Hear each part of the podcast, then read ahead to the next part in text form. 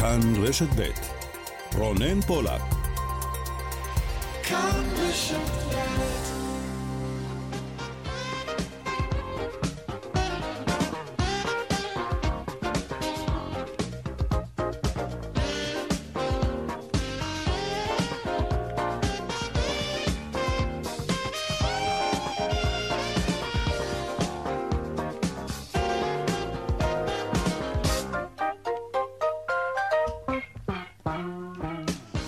עכשיו ארבע ועוד חמש דקות, צבע הכסף, התוכנית הכלכלית כאן ברשת ב', שלום לכם ותודה שאתם איתנו. אז איפה אתם בסערה הגדולה?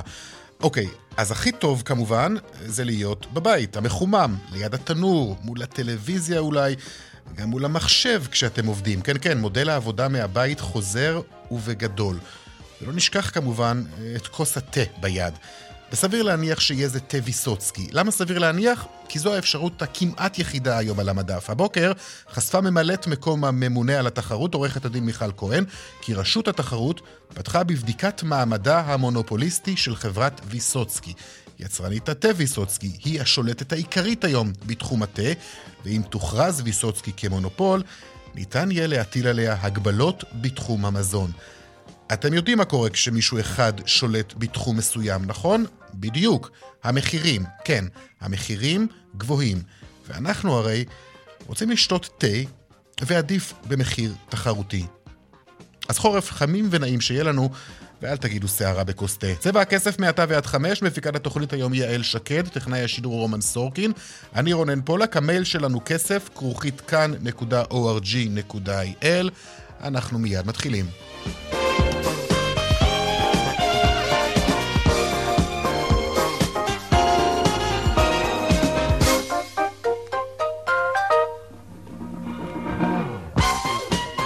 פותחים אה, כרגיל בכותרות צבע הכסף, מזג האוויר הסוער, רוחות הזאת, שלג בחרבון, וכל זה עוד לפני שיא המערכת. עוד מעט נהיה עם הכתבים שלנו במוקדי הסערה, וגם כמובן התחזית אה, להמשך. עוד כותרות כלכליות, חברות התעופה והתיירות מדווחות על גל ביטולי טיסות, זאת בעקבות אה, צביעתן של עוד ועוד מדינות בצבע אדום, האוסר את הטיסות עליהן.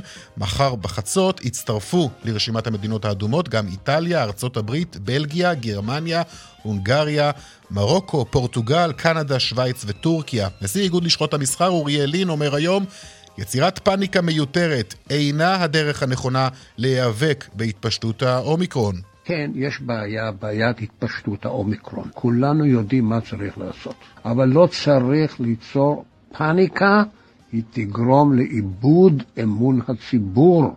ויהיה קשה לנהל את המאבק שצריך לנהל אותו באיזון, תוך שימת לב שאין אנו רוצים לפגוע מעבר לצורך במגזר העסקי.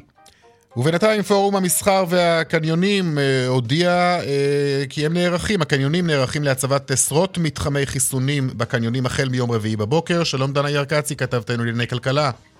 שלום אה, רונן. אז נכון, בהמשך לסיכומים על מתווה תו סגול מחמיר, קניוני ישראל נערכים להצבת עשרות מתחמי חיסון החל מיום רביעי בבוקר, וזאת לבקשת משרד הבריאות ומשל"ט הקורונה, כאמור, אה, היה אמור להיות תו ירוק בכל הקניונים, לאחר דין ודברים וממש ויכוחים בין משרדי הממשלה השונים וגם אה, בעקבות איומים אה, של פורום הקניונים אה, הגיעו להסכמות על מתווה תו סגול מחמיר שמדבר בעיקר על הגבלות אה, במספר האנשים שנכנסים אה, לקניון ביחס לגודל, אבל גם דיברו על הצבת מתחמי חיסונים בכניסה לקניונים במטרה לעודד mm-hmm. התחסנות, דיברו גם על הצבת אה, אה, אה, מתחם לבדיקות אנטיגן למי שירצה להיבדק, וכל הדבר הזה מתקיים לקראת יום רביעי אה, הקרוב בבוקר.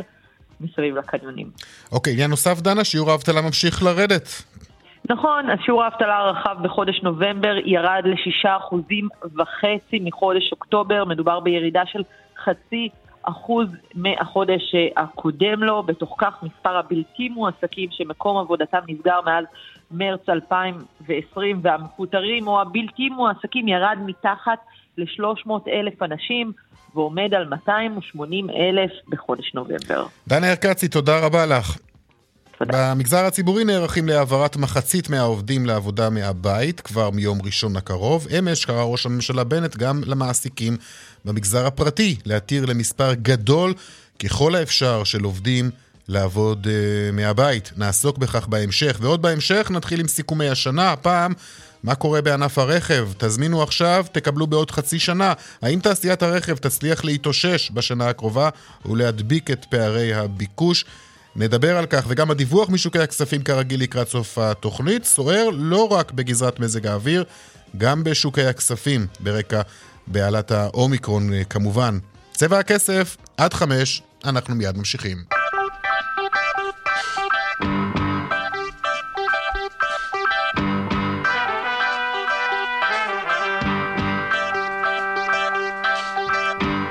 פותחים ממזג האוויר, שלום אורלי אלקלעי כתבתנו.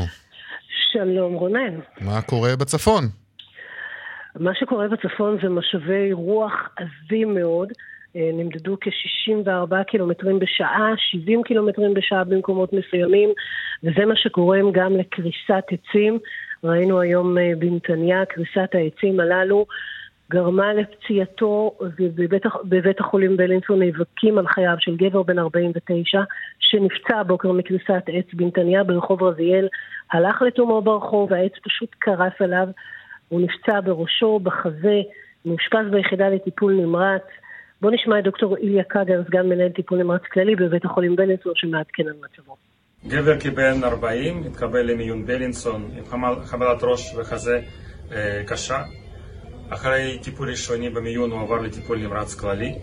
נכון לעכשיו הוא מורדם, מונשם, יש לו חבלת ראש מאוד רצינית. אנחנו נלחמים על חייו, וחייו נמצאים בסכנה. הוא מורדם, מונשם, והימים הקרובים הם קריטיים עבורו. כן, כך אה, הבוקר בנתניה, קריסות עצים שלמרבה המזל לא היו נפגעים בנפש, גם בחיפה על מסעדה ועל מכוניות, בשטח תקווה, בקדימה, בערים נוספות, למרבה המזל, כמו שאמרנו, ללא נפגעים. בצפון צפון, שלג כבד יורד במפלס אה, התחתון בחרמון. בצפון רמת הגולן יש פתיתי שלג, אבל השל... כן, זהו, הוא לא נערם על הקרקע ל... הילדים שם מאוד מאוכזבים. בנהריה ועכו לא למדו היום, הם בבתי הספר, מוסדות החינוך נסגרו, הלמידה הייתה בזום, מרחוק, מראש אמרו אה, ראשי הערים, בשתי הערים הללו, במיוחד בנהריה, שהם לא לוקחים את הצ'אנס והילדים נשארים בבית. זה מה, מהחשש שהגעתון למשל יעלה על גדותיו, כפי שראינו בדיוק, בשנים קודמות? בדיוק, mm-hmm. ואז צריך את כוחות ההצלה לחלץ את הילדים מבתי הספר, מהגנים, מחשש שגנים יוצפו, מקומות נמוכים. כרגע הגעתון נמצא במפלס הנמוך שלו. אבל ראינו שקי חול שאנשים שמו לאורך השדרה שם, לאורך אה, אה, הבתי עסק, כדי למנוע במידה והגעתון אה, יעלה. אנחנו יודעים על עבודה שנעשית בנהריה, הקולטנים וניקיון והביובים בכל הצינורות ניקוז. אה, מבעוד מועד, אבל ברגע שאיתני הטבע מתחילים אה, לעלות על גדותם, אי אפשר לדעת מה יהיה. רשות הטבע והגנים סגרו אתרים רבים ברחבי הארץ, מסלולי טיולים רבים. אזהרה יצאה לציבור גם שלא להתקרב למצוקים לאורך חופי הים. כל האוהבים לראות את הים בשיאו במזג אוויר הזה, סכנת קריסה של המצוקים, לא להתקרב לשם. והמשרד לאיכות הסביבה ומשרד הבריאות מתריעים מזיהום אוויר חריג בערבה ובנגב. שים לב, למרות מזג האוויר ובשל מזג האוויר, מריכוזים גבוהים של חלקיקים נשימיים, מדובר באבק מסיני וסופות חול מקומיות. הרוחות הן דרום-מערביות חזקות מאוד, אז גם זה קורה, וכמו שאומרים החזאים, חכו חכו, זה, זה בדרך, השיא עוד לא הגיע. אז מי שלא חייב לצאת. שיישאר בבית, כן. ממש כך, לגמרי. ממש כך. אורלי אלקלעי, תודה. תודה רונן. שלום איתי שיקמן כתבנו. שלום רונן. מה קורה במרכז? כל מה שראיתי בינתיים זה את שוק הכרמל שם, עם נכון. מים זורמים ב... צורה באמת אה, מרשימה מאוד, אני חייב להודות. כן, אבל אתה יודע, אתה מכיר את שוק הכרמל, נכון. זה, זה ככה בירידה, כך שזה לא שהמים אה, הציפו יותר מדי שם את החנויות, אה, זה כמויות גשם נכבדות שיורדות כאן אה, בשעתיים שלוש האחרונות. הבוקר עוד היה שמש, נכון, היו גם רוחות בלילה, אבל הבוקר, אני יכול לספר לך שהסתובבתי אפילו, הייתי עם הקורקינט שלי, היה בסך הכל שמש, אבל עכשיו גשמים כבדים מאוד ורוחות מאוד חזקות. מבחינת, למזלנו, כרגע לא ידועים איזשהם נפגעים בנפש, אבל כן עץ קרס על מכונית בבת ים. יש כאן, או הייתה כאן היערכות גם בתל אביב של העירייה וגם של ערים נוספות באזור, ראשון לציון, בעצם כל הרשויות המקומיות, כדי להכין את התשתיות לגשמים הכבדים. יש מקומות שהסיקו בהם מסקנות, לדוגמה נס ציונה ששנה שעברה הוצפה, כמה מהרחובות שמוצפו, אפשר לומר כליל, בתים נהרסו, אז השנה הכינו שם קולטנים מיוחדים. בתל אביב יצאה קריאה לבעלים של דירות ומבנים שיש להם אזורים תת-קרקעיים להכין את האזורים הללו, לנקות את המרזבים, ואולי הקריאה החשובה ביותר היא שבמזג האוויר הזה לא להיכנס למעליות, כולנו זוכרים את אסון המעלית בשכונת התקווה לפני אה, אה, כשנתיים, אז כל הדברים הללו, זו ההיערכות בתל אביב. למזלנו, בינתיים אין איזשהו משהו משמעותי לדווח עליו, אבל כמו שאורלי אמרה, השיא ככל הנראה עוד לפנינו, רונן. תודה, איתי. תודה. אז בוא נראה מה עוד מצפה לנו בהמשך לקראת מה שמכינים אותנו. שלום, חזאית כאן חדשות, שרון וקסלר. שלום רונן. אז מה, השיא עוד לפנינו, מה זה אומר? אה, זה אומר שמה שהיה בבוקר זה היה רק ההתחלה, עיקר הגשמים מתחילים עכשיו, דיברנו על זה גם אתמול, שעיקר הגשם מתחיל משעות הצהריים, ילך ויתחזק, הרוחות ימשיכו ללוות אותנו. גם בשעות הקרובות, אז כל עניין האובך בדרום יימשך, גם סופות חול מקומיות. גשמים חזקים והגשמים ילכו ויתחזקו בשעות הקרובות, כלומר רק עכשיו התחילו הגשמים החזקים, כשהדגש שלנו כל הזמן לאורך מישור החוף. כל מיני אנשים אמרו לי, אה, הבוקר אנחנו נמצאים פה באזור ירושלים ולא רואות כלום, וזה לגמרי רגיל. ונכון, ואמרנו אתמול שיהיה פער מאוד גדול בין מה שקורה בחוף לבין מה שקורה בכל שאר האזורים. אז באמת שלג התחיל לרדת בצפון, מג'דל שם, גם יורד שלג. אה, יכול לרדת בשעות הקרובות שלג גם בסביבות נוספות אה, ברמת הגולן. אבל כמויות המשקעים שעתידות לרדת לאורך מישור החוף, והדגש היה כל הזמן בדיוק בגלל אותם דברים שאיתי דיווח עליהם קודם לכן, שלקחו, אה, הסיקו מסקנות מהאירועים הקודמים והתנהלו בהתאם, אני מקווה שזה יעזור הפעם, כי באמת החשש הגדול ביותר זה מפני הצפות לאורך מישור החוף. שזה האזור המרכזי, ששם אנחנו רואים את הכמויות הגדולות ביותר של הגשם. בכל הארץ, תראה, גם בצפון וגם uh, במרכז, אבל הדגש הוא כל הזמן, כל הזמן מישור החוף, גם הלילה, גם מחר. גם מחר בלילה, רק ביום רביעי כבר הרוחות ייחלשו משמעותית. מחר הם כבר ייחלשו, אבל הגשם לאורך מישור חוף ימשיך להיות חזק.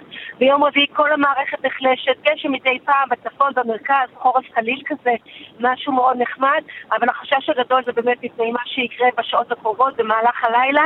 מחר בצהריים ומחר בלילה, אלה השעות הבעייתיות ביותר, שבהם אנחנו רואים את עיקר המשקעים כל הזמן לאורך מישור חוף. אוקיי, שרון וקסלר, תודה רבה לך. תודה רבה. להתראות. עכשיו לתבלת אה, זן האומיקרון אה, וגם להגבלות שמטילה הממשלה על עוד ועוד אה, מדינות שנצבעות באדום. שלום לך שרון עידן כתבנו לענייני תיירות ותעופה. שלום רונן. טוב, שרון, אז הבוקר הממשלה מאשרת, עוד עשר מדינות מצטרפות לרשימת המדינות האדומות. מה זה, קודם כל, מי, מי אלו המדינות, ומה זה אומר גם עבור מי שהזמינו טיסות? כן, אז בואו נתחיל באמת במדינות שנסגרו כבר במהלך הלילה. אני מזכיר שבעצם אה, לאחר החלטת רונן נסגרו מדינות כמו צרפת, כמו ספרד, כמו איחוד האמירויות, כן, אבו דאבי ודובאי. מחר אה, בלילה, בין שלישי לרביעי, כבר ארצות הברית וקנדה וגרמניה וטורקיה, ובעצם אנחנו רואים שסדר גודל של כ-80% מהיעדים שמחברים בין אה, נתב"ג, בין תל אביב, ליעדים בחו"ל, למעשה החל ממחר בלילה ייסגרו. מה זה אומר? זה אומר ש... מדינות אדומות הן מדינות שכשחוזרים מהן אנחנו הולכים לבידוד של שבוע לפחות, או לבידוד במלונית אם אנחנו לא מחוסנים, ואז עוד יום-יומיים מחכים לתשובה של אה, פיקוד העורף לבדיקת ה-PCR, כלומר האירוע הזה יכול להיות אירוע של אה, משהו כמו שמונה, תשעה ימים אפילו, אבל באמת, וזאת נקודה שחשוב לשים אליה לב, תראה, ארצות הברית, שהיא כמובן היעד, הדומיננטי, שייסגר מחר, הופכת להיות מדינה אדומה. זאת אומרת, בעבר כשחזרנו מארצות הברית, אומנם חזרנו לבידוד, אבל מעולם לא היה מצב שכדי לצאת לארצות הברית היינו צריכים את האישור של ועדת החריגים, ואני מזכיר, מדינות אדומות דורשות אישור ועדת חריגים, זאת אומרת שבן אדם שרוצה לנסוע ביום רביעי חמישי לניו יורק, למיאמי, ללוס אנג'לס, לשיקגו, חייב את האישור הזה, אחרת הוא כמובן ייכנס באלפי אה, שקלים, כך כמובן גם להרבה מאוד יעדים אה, במערב אה, ובמזרח אירופה. תראה, היום אה, הוגש בג"ץ של משרדי הנסיעות ומדריכי הטיולים, הם בעצם אומרים, תראו, סוגרים פה את, הש... את השמיים בשיטת הסלאמי, כל יום מוסיפים עוד 8, 10, 15 מדינות, ולמעשה לא קוראים לילד הזה בשמו, אבל נתב"ג בעצם סגור למעט יעדים אנקדוטליים כאלה ואחרים. זה די נכון, ב-23 בדצמבר אה, בדק, אה, בג"ץ ידון אה, בעתירה, ידון בעתירה הזאת, אבל כמו שזה נראה עכשיו, בינתיים לפחות ממחר אה, בלילה, נתב"ג, הייתי אומר, עובד על משהו כמו חמישה עשרה אחוז ממה שהוא עבד עד עכשיו בתקופה האחרונה. עכשיו זה משנה משהו מבחינת ההיערכות של אה, חברות התעופה? הן מקדימות טיסות למשל? מנסות להוציא כמה שיותר טיסות כן, עוד לפני הכנסת ההגבלות האלו לתוקף, הכניסה של ההגבלות האלו לתוקף מחר בחצות? כן, יש שינויים, למשל באל על יהיו קצת הקדמות, אמריקן איירליינס כבר הודיע שהיא מחר תוציא טיסות אה, לפני חצות לארצות הברית. את זה אפשר כמובן אה, לעשות, אתה יודע, ביום, יומיים הקרובים, אבל באופן כללי מה שאנחנו נראה זה הרבה מאוד ביטולי טיסות. אני מזכיר לך שלמשל חברת בריטיש איירווייז וגם וירג'ין אטלנטיק הודיעו שבעצם הן סוגרות את הקו בין נתב"ג ללונדון אה, בשבועות הקרובים, זה דבר שאנחנו כנראה נראה מעוד חברות תעופה, וגם אל על עצמה אה, מבטלת לא מעט טיסות ממערב אירופה, בעיקר מספרד כרגע, גם מגרמניה, גם מצרפת, כלומר אנשים שאמורים היו לטוס מהיעדים האלה, צריכים ליצור קשר עם שירות הלקוחות של אל על ולראות איך הם יכולים להגיע בטיסות חלופיות. רוב האנשים כמובן מקבלים הודעות, אבל uh, גם, שוב, כמובן את הדברים האלה mm-hmm. לבדוק ולזכור כל הזמן שהדברים דינמיים מאוד. שרון עידן, תודה. תודה רונן. שלום לך זיו רוזן, מנכ"ל קבוצת גוליבר. שלום רונן. נשארו מדינות שניתן לטוס אליהן בכלל? נשארו קצת מדינות, אבל כמו ששרון אמר, אמיתית סגרו את השמיים, השמיים נעולים. אה, לא אומרים את זה משפטית כדי לא לתת פיצוי, כי בעצם הם אה, יצרו נזק אדיר לכל ענף התעופה, גם ללקוחות כמו ששרון הרחיב, ולצערי יש לי עוד מה להרחיב בנושא, אבל גם לענף התעופה, לא מגדירים את זה כך כדי לא לתת פיצוי כלכלי, ובסופו של דבר יש פה... לא האמנתי שנהיה בסיטואציה הכל כך קיצונית הזו, ואנחנו יודעים, זו לא מגיפה של מדינת ישראל, עולמית, ואנחנו נוהגים בצורה הקיצונית ביותר מכל מדינות העולם. זאת אומרת, זו, זו ביקורת שאתה מותח בעצם על ההחלטות אה, שמתקבלות עכשיו. אתה רואה, אבל גם הברית בתוך הרשימה הזאת, והיו גם מי שטענו אולי הברית תישאר אה, אה, פתוחה, בגלל שמדובר הברית הילידה הגדולה ביותר שלנו, אבל אתה יודע, גם לפיד אמר היום, שר החוץ אמר היום, אה, זה משבר, אנחנו יודעים לנהל את המשבר הזה, ואנחנו מסבירים את השיקולים למדינות, אה, ומדינות העולם מבינות אותנו. כן, אז בדיפלומטיה אני פחות מבין, ואני לא נכנס לנושא הזה, כי ברור שיש פה פוליטיות ודיפלומטיות על הנושא, אבל בעסקים אני מבין, ובלקוחות אני מבין. ובסופו של דבר שעושים צעד כזה, כל כך קיצוני, שבעיניי חסר פרופורציה לנתונים, כי בואו לא נשכח את המטרה. המטרה היא בסוף שבתי החולים יוכלו לספוג אם חלילה תהיה פה תחלואה קשה ויוכלו לטפל בזה. אה, כרגע אנחנו רואים את המספרים מאפריקה, מתחילים להסתמן מספרים גם מאירופה, יש תחלואה, הנגיף הזה מדבק מאוד, אבל היא לא קשה. וככל שהיא לא קשה, לנקוט בצעד כל כך קיצוני, זה בדיוק הבג"ץ שהוגש היום על ידי התאחדות סוכני הנסיעות, אה, שיש דיספרופורציה בין הנתונים וגם, תעזוב אותי. אתה יודע, אבל אני עד היום דווקא זוכר שאתם נמנעתם מלהתערב בשיקולים שהם אה, שיקולים בריאותיים כביכול. אמרתם, אנשי הבריאות מחליטים אה, שיחליטו שבאנו אבל יטפלו כפי שצריך לטפל בסוגיית הפיצויים. בדיוק, אז אתה מגיע לנושא אחר, אבל רק כדי לסגור את הנקודה הזו, כן. יש פרופסור איתמר גרוטו שמבחינתי בר סמכה בנושא, והוא לא היחידי, ואנחנו רואים גם מה קורה בעולם. אתם שכרתם את שירותיו אגב? ההתאחדות, היא ביקשה את המלצתו, מופיע בבג"ץ שהגשנו. אה, בדיוק בטיעון הזה, שאין קשר או אין הלימה בין הנתונים, נתוני התחלואה, נתוני התחלואה הקשה, לבין הצעדים שנוקטים של סגירת השמיים דה פקטו.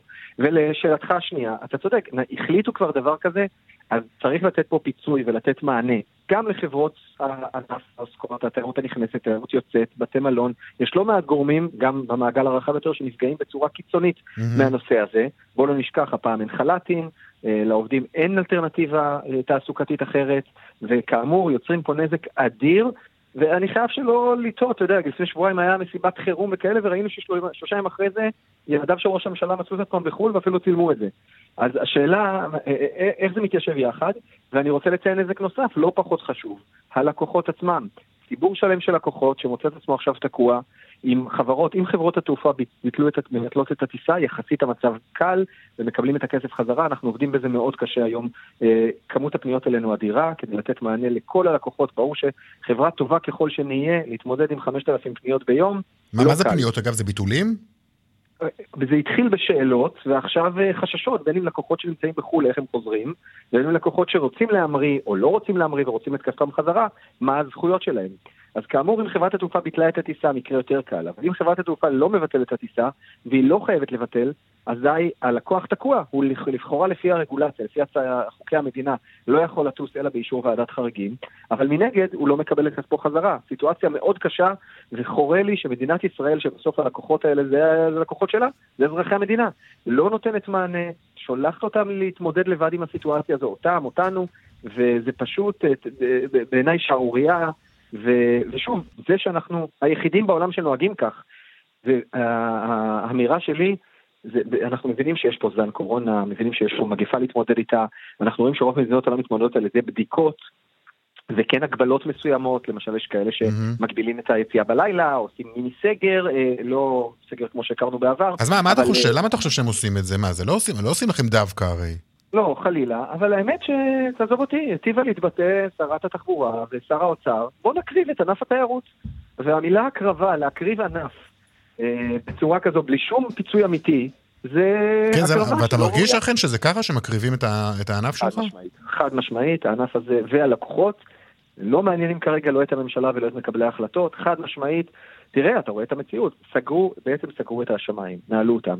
לא ראוי לדבר, אוקיי, איך מפצים את הלקוחות על מה שקרה? איך מפצים את החברות העוסקות במה שקרה? איך משאירים את האנשים שעובדים, אה, שעדיין mm-hmm. יהיה להם איזשהו מקור פרנסה? ית, יתר על כן, במה שהוציאה הממשלה שבוע שעבר, היא הוציאה המלצה למי שעובד בענף התיירות, בואו תעברו לענף אחר. עכשיו, ענף התיירות זה לא רק סוכני הנסיעות ומורי הדרך, שכמובן יש להם מקום, זה עוד המון אנשים, כולל טכנולוגיה ושיווק ומוצר, שמתעסקים בתחום. מה אתם מעודדים? מה, הענף הזה, לא, לא כולנו נטוס בעוד איקס זמן, זה בסדר, אנחנו יודעים להתמודד עם ענף קטן יותר, גם אם יהיה 30% ממה שהיה ב-2019.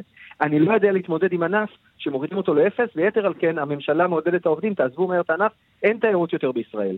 כן. זה משהו שנשגב מבינתי. זיו רוזן, מנכ"ל קבוצת גוליבר, תודה לך. שנדע בשורות טובות, תודה. בהחלט, תודה. דיווחי תנועה. בירושלים, בכביש אה, בגין צפונה, עומס תנועה ממנהרת גולום עד מחלף קריית משה בגלל תאונת דרכים. בגאה צפונה, עמוס ממחלף השבעה עד מורשה, דרומה ממחלף מורשה עד גנות. באיילון דרומה, עומס תנועה ממחלף ההלכה עד לגוארדיה, בדרך 444 צפונה. עמוס מצומת אייל עד צור יצחק. דיווחים נוספים בכאן מוקד התנועה כוכבי 9550. עכשיו הפסקת פרסומות, אחר כך נדבר על אה, מודל העבודה אה, מהבית. זה יקרה כנראה כבר אה, משבוע הבא, גם במגזר הציבורי, גם במגזר הפרטי. שמענו את בנט אתמול קורא, ראש הממשלה בנט אתמול קורא למגזר הפרטי גם כן להעביר את העובדים לעבודה מהבית. פרסומות כבר חוזרים. עכשיו 31 אה, דקות אחרי 4, אה, אה, נדבר עכשיו על מודל העבודה מהבית, או עבודה היברידית, כלומר עבודה משולבת, בית, עבודה. אמש קרא ראש הממשלה בנט למעסיקים במגזר הפרטי להתיר למספר גדול ככל האפשר של עובדים לעבוד מן הבית. וגם עובדי המגזר הציבורי צפויים להתחיל לעבוד מהבית אה, מיום ראשון, אם אני לא טועה. ליאל קייזר, כתבתנו לענייני כלכלה, שלום. שלום אה, רונן, אתה אומר עבודה היברידית, בית, עבודה, אתה שוכח את בית, עבודה, טיפול בילדים, צפייה בנטפליקס, אה, בישולים, כל הדברים האלה שאנשים, אה, כך שמעתי, עושים כשהם יושבים בבית. וגם החשבונות עלינו, צריך להודות. אה, כן, גם בעניין הזה, אגב, יש מדינות בעולם אה, שקבעו שהמעסיק צריך אה, להשתתף בעלויות המשרד של העובדים שהוא שולח אה, לעבוד בבית. Hmm. חשמל, אם זה אינטרנט, אני בטוחה שלמרואיין הבא שלך יהיה מה להגיד בעניין הזה. כן ניתן את חצי השקל שלנו על העבודה מהבית במגזר הציבורי. ראש הממשלה בנט מנחה כבר אתמול את משרדי הממשלה להיערך לאפשרות של עבודה מהבית. בלילה מתקיים דיון אצל מנכ"ל המשרד שלו, מנכ"ל משרד ראש הממשלה, עם אנשי נציבות שירות המדינה ומשרד האוצר ומשרד הבריאות, והמתווה שמתגבש הוא של מעבר אה, לסיטואציה שבה מחצית מעובדי המדינה יעבדו מהבית החל אה, מיום ראשון אה, הקרוב אלינו, 26 בחודש, כלומר ייקח זמן להתניע את זה, זה לא קורה mm-hmm. אה, מהרגע להרגע. אני מניחה שזה גם משום שאנחנו עדיין לא רואים את הזינוק ה... אה, קריטי שאליו אה, מצפים אה, מהאומיקרון, לכן בינתיים המתווה הזה אמור להיכנס לתוקף ביום ראשון הקרוב, אבל לפי הערכות ההנחיה היא להיערך לפחות לחודש ימים של עבודה מהבית. מנכ"ל או מנכ"לית של משרד ממשלתי שיחשבו שמשום מה יש סיבה שהעובדים שלהם יגיעו לעבוד פיזית מהמשרד בהיקף של יותר מ-50%, יוכלו לפנות לנציב שירות המדינה ולבקש ממנו הקלה בעניין הזה. ראינו את זה קורה בגל הראשון. ובגל השני כל שר ושר טען שדווקא עובדי המשרד שלו צריכים uh, להגיע uh, פיזית למשרדים, מאחר שכבר התרגלנו לעובדה שאנשים עובדים מהבית וגם בעיקר ממשיכים לקבל תשלום. כלומר, העניין הזה, אני חושבת בעבר היה גם ניסיון של המנכ"לים להגן על שכרם של העובדים שלהם, בהינתן שעובדי המדינה uh, ימשיכו לקבל את שכרם. אני לא יודעת עד כמה הם יתקוממו, אבל סביר להניח uh, שתהיה מידה מסוימת של חוסר שביעות רצון.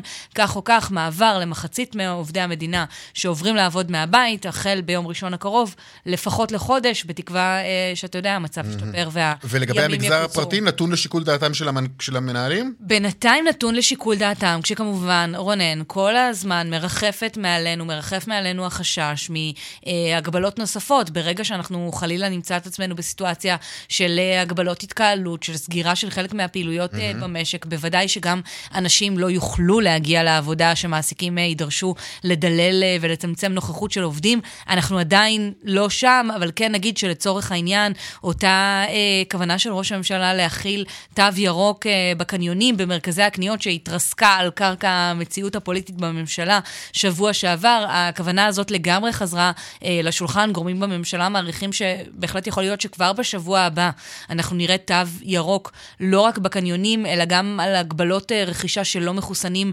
בלי אה, בדיקה שלילית בתוקף, גם אה, בחנויות הרחוב, ככל שמדובר בחנויות אה, גדולות יחסית של 100 מטר ויותר, אני מאמינה שאם אנחנו נראה את התחלואה המזנקת ונהיה עם הגבלות מהסוג הזה, בוודאי שגם יהיו הגבלות על מקומות העבודה הפרטיים. ליאל קייזר, תודה. תודה, רונן. שלום לך, אורן אה, שגיא, מנכ"ל סיסקו. אהלן רונן, מה שלומך? תודה. כמה עובדים יש לכם? 800 עובדים בישראל, 76 אלף עובדים בעולם. וכולם ככה חווים את אותו אתגר של אה, המעבר לעבודה ההיברידית. ומה, עובדים מהבית או מהמשרד, או שעכשיו תענו גם לקריאתו של ראש הממשלה בנט? אנחנו עובדים גם וגם. האמת היא שאנחנו עובדים גם וגם אה, הרבה מאוד שנים, למעלה מעשור, וכמובן שעם אה, תחילת מגפת הקורונה העצמנו את העבודה ההיברידית. העבודה ההיברידית זה אומר שאנחנו מאפשרים לכל עובד לעבוד מכל מקום. גם מהמשרד, גם מהבית, גם מבית הקפה. סקר שעשינו מראה ש-64% מהעובדים מעדיפים את המודל ההיברידי וזה גם פרמטר לבחירת מקום העבודה הבא שלהם. אז mm-hmm. כן, עובדים אוהבים את הגמישות, אבל יש בה גם הרבה מאוד אתגרים. אז בוא, בוא תספר לי על האתגרים האלו, גם עבור העובד וגם עבור המעסיק מן הסתם. כן, אז תראה, יש הרבה מאוד אתגרים. האתגר הראשון הוא קודם כל אתגר ההיערכות, ההיערכות הטכנולוגית. בוא ניקח ארגון גדול, בנק בישראל, שרוצה להעביר עובדים לעבודה היברידית גם מהבית. איך אתה מעביר את המערכות הארגוניות? מחשבים, נכון. מחשבים ותקשורת ווידאו ואבטחת מידע, ואם זה עובד שמדבר עם לקוחות. מהירות גלישה פתאום שיש לך בבית לעומת המהירות גלישה שיש לך בעבודה, וגם החשש מ... אתה יודע, כולנו מדברים עכשיו על סייבר. בדיוק, א' עברנו שבוע שעבר את אה, שבוע המודעות בסייבר, וברגע שעובדים עוברים לעבוד בכל מקום, אז אני כבר לא מסתפק בלהגן על המשרד, אני צריך להגן על משטח תקיפה שהוא הרבה יותר גדול. אז זה אתגר של מוכנות ברמת אבטחת המידע, זה אתגר ברוחב הפס, כפי שציינת, אבל מעבר לזה, כל הפלטפורמה הדיגיטלית, האם עסק יכול לאפשר היום לעובד לדבר עם הקולגה ועם הלקוחות ועם הספקים בצורה מושלמת כפי שהיה לו במשרד אה, המרכזי. אז אחד זה היערכות באמת טכנולוגית. שתיים זה המודעות לאבטחת המידע, האם אני מודע להתקפות, האם אני מוגן, אבל שלוש זה גם אתגר תרבותי מאוד גדול. כי בסוף שיטת הניהול, אתה רוצה לראות עובדים, אתה רוצה לדבר עם הקולגות, אתה רוצה לשבת בצוותי חשיבה משותפים. נכון. וברגע שאתה רק מהבית, זה נפגע. ולכן אנחנו מדברים על מודל היברידי של גם וגם. אנחנו עוברים לעבודה מהבית, אבל אנחנו מאפשרים לצוותים גם להיפגש. אז אה, בהחלט זה אתגרים, אה, אתגרים שונים, אבל יש גם הרבה מאוד הזדמנויות שאנחנו רואים כתוצאה מהעולם ההיברידי. תגיד, אנחנו נראה בקרוב, לדעתך, גם היענות אה, רבה יותר של חברות נוספות לקריאה הזאת של ראש הממשלה לעבור למודל היברידי או לעבודה מהבית? רונן, אתה נקטעת לי. אני שואל אם אנחנו נראה עוד חברות כאלו שמצטרפות למהלך הזה שביקש ראש הממשלה מהחברות, כן, החברות הפרטיות כן. לפחות, מהסקטור הפרטי, אה, לעשות כן, מאמץ להעביר ש... את העובדים לעבודה מהבית. אני חושב שכפי שראינו גם בגלים הראשונים, ונראה זה גם בגל החמישי, החברות נרתמות. תראה, הדאגה הראשונה שלנו היא קודם כל לעובדים וללקוחות ולשותפים, ואנחנו רואים את קצב ההדבקה. מצד שני, אנחנו רואים את ההזדמנויות של העבודה מהבית. אחד, באמת הגמישות לעובדים. שתיים, זה מאפשר לנו גם גיוון תעסוקתי. אני חושב ש... אם בעבר היינו צריכים עובד שנמצא במרחק של נסיעה כשעה מהמשרד, היום אני יכול להשיג גם עובדים בפריפריה בזכות אותו מודל היברידי. אז החברות לא רק שנרתמות לקריאה של ראש הממשלה, אלא גם רואות את הבנפיט במעבר מהבית. והכל, מעבר לזה, כן, מעבר כן, לזה, בבקשה. מעבר לזה, גם, גם כחברה ישראלית, צריכת השירותים הדיגיטליים, פתאום אני הולך לרופא באמצעים דיגיטליים, ביטוח לאומי דיגיטלי, אז אני חושב כחברה ברמה כלכלית, המודל ההיברידי של חיים, uh-huh. שאומרים בוא נמנף את הכלים הדיגיטליים העומדים לרשותנו, אנחנו יוצאים מזה נשכרים. עכשיו, הקורונה השפיעה בכלל על כל המודל הזה של העסקת עובדים? מאוד, מאוד. א', אנחנו רואים מצוקה מאוד גדולה בעובדים בהייטק, הקורונה העצימה את כמות המשרות הפתוחות, כי כל העולם עובר לדיגיטל ויש לנו מחסור מאוד גדול בטאלנט בישראל, ואנחנו פועלים על מנת לעשות הסבות מקצועיות, על מנת לקרוא לאוכלוסיות מודרות, בואו נדבר על ערביי ישראל שאנחנו רוצים לחבר יותר להייטק, אנחנו מדברים על חרדים שאנחנו רוצים להכניס להייטק, אז הקורונה בהחלט השפיעה. קורונה הביאה את העולם הטכנולוגי למודעות מצד אחד, mm-hmm. וכן, היום אני יכול לגייס אנשים שנמצאים בדירו, בדימונה ובערד ולשים אותם בהאבים טכנולוגיים מבלי להכריח אותם לנסוע שעתיים למרכז. כן, אפילו בחוץ לארץ. אמ, תגיד, עכשיו, שאלה אחרונה שאני רוצה לשאול אותך, כי שוחחתי על זה גם עם, גם עם אה, ליאל קודם. הנושא של אה, בסוף, אתה יודע, בן אדם מפעיל אה, משרד מהבית, מי מממן לו את ההוצאות האלה? יש פה הוצאות, אי אפשר להתעלם מזה. אתה צודק לחלוטין, ויש הוצאות מאוד מאוד גדולות, אז אנחנו בהחלט בסיסקו נערכנו לכך. בין אם זה תקציב לאבזור משרד ביתי, לקנות המסך, לקנות uh, מחשב וגם כיסא אורתופדי, אז אנחנו בהחלט מסתכלים על זה, אנחנו מדברים על כלי אבטחת המידע, אני רוצה שהעובד יהיה מוגן, mm-hmm. אז כמובן אני מביא אליו הביתה את כלי אבטחת המידע, אני מביא הביתה לעובדים את מערכי הוידאו, כי אני רוצה את ה-HD באיכות הגבוהה, וגם הדברים השוטפים, אתה יודע, תקציב אוכל שהוא מקבל אצלי במשרד, אז כן. הוא משתמש בו גם uh, מהמשרד הביתי שלו, אז כן, אנחנו בהחלט מסתכלים. איך עובד לא נפגע כתוצאה מהמודל ההיברידי, אלא יוצא ממנו אפילו נשכר. אורן שגיא, מנכ"ל סיסקו, תודה לך. תודה, תודה. להתראות. שלום אה, דוקטור רון תומר, נשיא התאחדות התעשיינים. ערב טוב רונן. תגיד, מה עמדתכם בנוגע לעבודה מהבית? אני מניח שבפס הייצור זה פחות ישים, אבל... לא, תראה, אנחנו, אנחנו הולכים הרבה יותר רחב, זה לא עניין של עבודה מהבית, כי באמת מפעלים יש מעט מאוד עובדים שבכלל יכולים לאפשר להם את זה. אבל אנחנו פרסמנו היום, וכמו שהיה בתחילת הקורונה ובמהלכה, mm-hmm. אנחנו לא מחכים מהממשלה. פרסמנו היום בעצם את הנוהל המעודכן של ההמשכיות עסקית שלנו, שבעצם ממליץ למפעלים שלנו, לאור הסיטואציה המתרגשת ובאה, לחזור לעבוד במוד זהיר, זה אומר לייצר סוג מסוים של קפסולות, להמעיט כמות העובדים בחדרי אוכל, לצמצם מפגשים, אה, ועוד הרבה הנחיות בהקשר הזה, שבעצם אמורים להגן קודם כל להגן על העובדים, כי העובדים חשובים לנו, ואנחנו יודעים שהאומניקורן הזה מאוד מאוד מדבק, ולכן עובד אחד יכול להיחשף להרבה עובדים אחרים, ועבודה בסוג של קפסולות תגן עליהם, וב' להגן על מקום העבודה ועל האפשרות היצרנית, כי להזכיר לך זה נראה לנו לפני דור, אבל בתחילת הקורונה כולם דאגו מה יקרה אם הכל ייעצר, אם המפעלים ייעצרו. פסי הייצור, נכון, כן. מזון, חומרי ניקוי, תרופות, דברים אחרים, ועובדה שזה לא קרה. למה זה לא קרה? כי ידענו כבר אז לבוא ולהנהיג את המגזר העסקי, ובעצם לעמוד בראש המחנה ולהגיד, אנחנו עושים רגולציה עצמית, וברגולציה הזאת אנחנו שומרים על העובדים ושומרים על העבודה. Mm. ובעצם כך זה היה. ואנחנו היום עוד פעם מפרסמים עדכון מסוים, שבעצם לוקח בחשבון את הנחות היסוד כתוצאה מהשתנות המצב. ובעצם מעביר את המפעלים, אתה יודע, כמו שיש לך במחשב safe mode, נוהל עבודה מוגן לפעמים כאשר זה, אז, אז זה עבודה טיפה יותר איטית, אולי טיפה פחות משוכללת, אבל עדיין בתפוקה שיכולה לייצר ולשמור על שרשראות האספקה קדימה. תגיד, אתה סבור אולי כמו נשיא איגוד, איגוד לשכות המסחר, ששמענו אותו בתחילת התוכנית, שטוען, שה... אוריאלין, שטוען שהממשלה מייצרת פאניקה מיותרת? תראה, אוריאל ידידי, בהרבה דברים אנחנו באמת רואים ראש בראש. אני לא חושב שהממשלה מייצרת פאניקה מיותרת מסיבה אחת, אני בקשר רציף. חלק עם ארגונים דומים לי בארצות אירופה, ומעבר לזה, וגם במפעלים שלנו, יש לא מעט קבוצות בינלאומיות ואני שומע מה קורה בעולם, והבעיה קיימת, הבעיה היא אמיתית. עכשיו, אני כן דווקא מחזק את הממשלה, ואני יודע ששר האוצר, שרת הכלכלה, ואני מאמין שגם ראש הממשלה, מבינים שאי אפשר להגיב בפאניקה ולסגור לגמרי את המשק. צריך לעשות צעדים מסוימים שאולי יגבילו התפשטות, אבל חייבים להמשיך ללמוד ולעבוד עם משק פתוח, עם מסחר פתוח, ברור שעם תעשייה פתוחה זה אפילו לא לדיון, ועם אה, חלק כמובן המסעדות צריכות להישאר פתוחות, והמלונות וכולי, כדי ללמוד לחיות ליד הקורונה. עכשיו, אי אפשר לעשות את זה בעיניים סגורות. כדי לקיים את השגרה הכמעט נורמלית הזאת, חייבים לעשות צעדים מסוימים שיקלו חשיפות. לכן למשל התו הסגול המורחב בקניונים הוא בהחלט פתרון ראוי לעומת כל הדברים היותר הזויים שניסו לספר לנו קודם שאפשר לעשות. מה שמצמצם התקהלויות אבל לא מונע את הגישה לכל האפשרות הזאת. בסוף רונן, הקורונה איתנו. פייזר מנחשת שזה לפחות לעוד שלוש שנים. אחרים מדברים על שנתיים עד ארבע, אבל לאף אחד אין תשובה נכונה.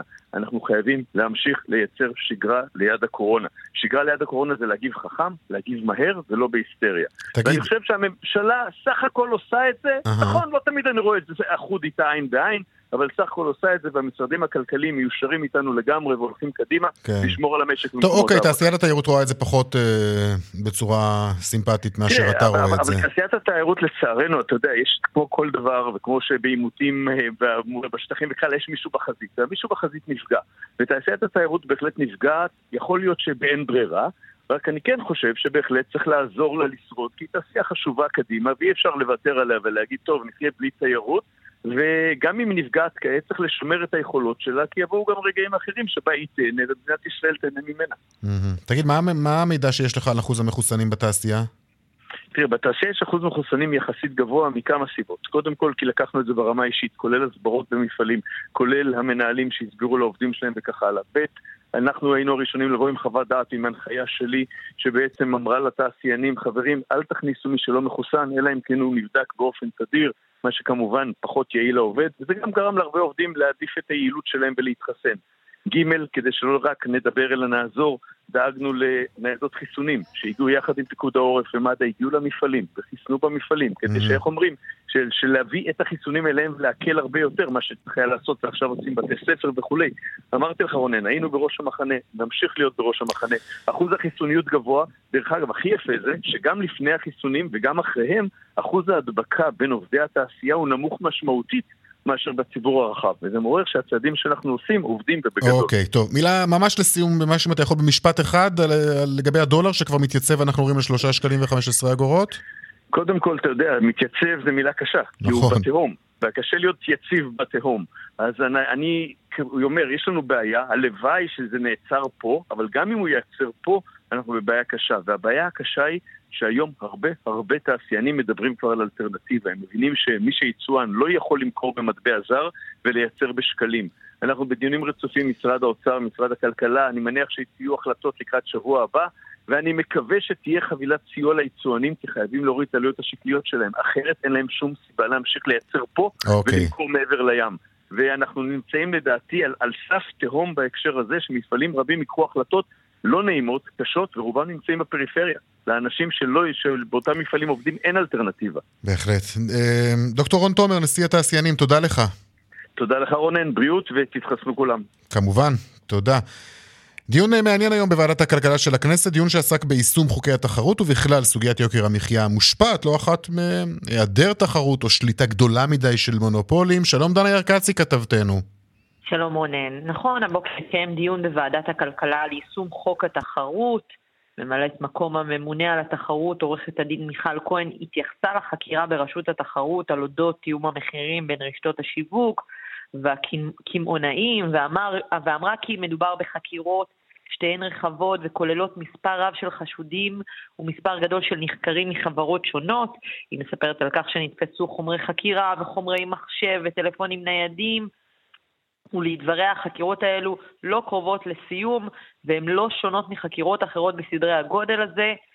אה, ולדבריה ברשות התחרות עובדים בימים אלה על תיקים רבים נוספים. במהלך הדיון היא חשפה בדיקה נוספת בתחום המונופול. בואי נשמע אותה. אנחנו בודקים את המעמד המונופוליסטי של ויסוצקי. אנחנו uh, בודקים הפרות של uh, בעל מונופולין, של uh, וולט, של שליחויות. אנחנו בודקים הפרות של חוק התחרות על ידי יבואן של לגו. אני יכולה רק לציין דוגמאות, אבל נעשות עשרות בדיקות ברשות ברגע נתון, והדברים הם, הם נזרעים והם מתפתחים. אני שומעת את הביקורת הרבה שנמתחת על עבודת רשות התחרות. אני רוצה לומר שאני חושבת שבמידה לא מבוטלת היא עושה עוול לעובדי רשות התחרות. כן, אז מיכל למעשה חושפת אה, בדיקה בנושא ויסוצקי ווולט ויבואן של לגו בכל מה שקשור להתנהלות מונופוליסטית. במקביל היא גם מדברת על הביקורת שנשמעה לאורך כל הדיון מצד חברי הכנסת וגם מצד יו"ר אה, ועדת הכלכלה אה, באשר להתנהלות הרשות ואת העובדה שברשות לטענתם לא עושים את עבודתם ביתר שאת ולא מרוצים מהתפקוד של רשות התחרות. בואו נשמע את מה שאמר מיכאל ביטון, יושב ראש הוועדה, שסימן את השיחה הזאת ותקף את התנהלות הרשות לאורך כל הדיון. מתי יבוא היום שבכל שבוע תהיה חשיפה של מונופול סמוי שיוכרז כמונופול, של קרטל סמוי שיוכרז כקרטל, מתי יבוא היום שכל יום החשיפה על הטיה ופגיעה בצרכנים לא תהיה רק של עיתונאים, אלא של רשויות התחרות בישראל? זאת הדרישה שלנו וזאת התקווה. רשות התחרות תציג את עשייתה, ועברתי על הדברים, ויש עשייה. ואני אומר לממלאת מקום רשות התחרות, עורך דין מיכל כהן, זה לא מספיק, זה לא הקצב, זה לא ההיקף, זה לא מה שדרוש. הוא מצפה ליותר. כן, הוא מצפה ליותר. בשורה התחתונה, חברי הכנסת אמרו שהם מחכים לראות מי ימונה להיות ראש רשות התחרות, לצפות מהבא בתור לפעולה יותר נחושה מול מונופולים, להכרזה של מונופולים, ובמידה והוא יחליט אותו כן. מי ש... או מי שהיא שיחליף אה, בתפקיד, אה, במידה והוא ימצא שאין לו מספיק סמכויות, הדלת של ועדת הכלכלה פתוחה. והם מצפים לקדם כלים כאילו, דנה ירקצי. מול אה, המונופולים. תודה. דיווחי תנועה?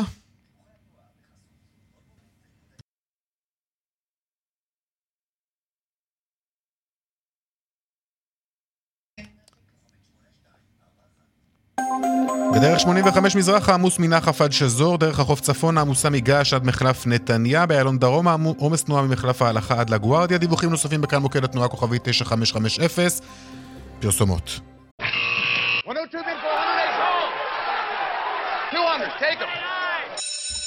שש דקות לפני uh, חמש, שלום uh, רואה החשבון אמיר אייל, יושב ראש אינפיניטי. שלום רונן, אחר צהריים טובים. סוער בחוץ, סוער גם בבורסות העולם. אומיקרון לגמרי בבורסות אה, בעולם, בתל אביב. תל אביב 35 היום בירידה של אחוז וחצי. המדד ה-90 יורד ב-2.5 אחוזים, בהחלט אה, המשך של גם של אתמול, מדד הבנקים יורד באחוז נקודה 6, סך הכל אה, כל מדדי המניות היום בתל אביב יורדים. ולמעט מניות בודדות, בעיקר בטכנולוגיה או בצריכה הפרטית, קלאסי לגל חדש, לפני גל חדש, הבורסה מתנהגת היום. וזה בהמשך למה שקורה באירופה, גם ירידות של אה, אחוז, אחוז וחצי. אגב, מתמתן קצת באירופה, כי מודרנה הודיעה שהבוסטר שלה כן יעיל נגד האומיקרון, אז זה קצת mm-hmm. מתמתן שם. וגם הברית שנפתח עכשיו, מינוס אחוז וחצי בכמעט כל המדדים הראשיים. Okay. אוקיי. כלומר, כל השווקי ההון מגיבים חזק לאומיקרון ומצפים לראות מה יקרה. אמיר אייל, תודה. סיימנו, צבע הכסף, מהדורת יום שני, הפיגה את התוכנית היום יעל שקד, טכנאי השידור רומן סורקין, חגית אלחייני על דיווחי התנועה, אני רונן פולק. אה, תוכנית נוספת של צבע הכסף גם מחר בארבע, לא הספקנו לדבר על הרכב, נעשה את זה מחר. ערב טוב שיהיה לכם, ובעיקר חמים ונעים. להתראות.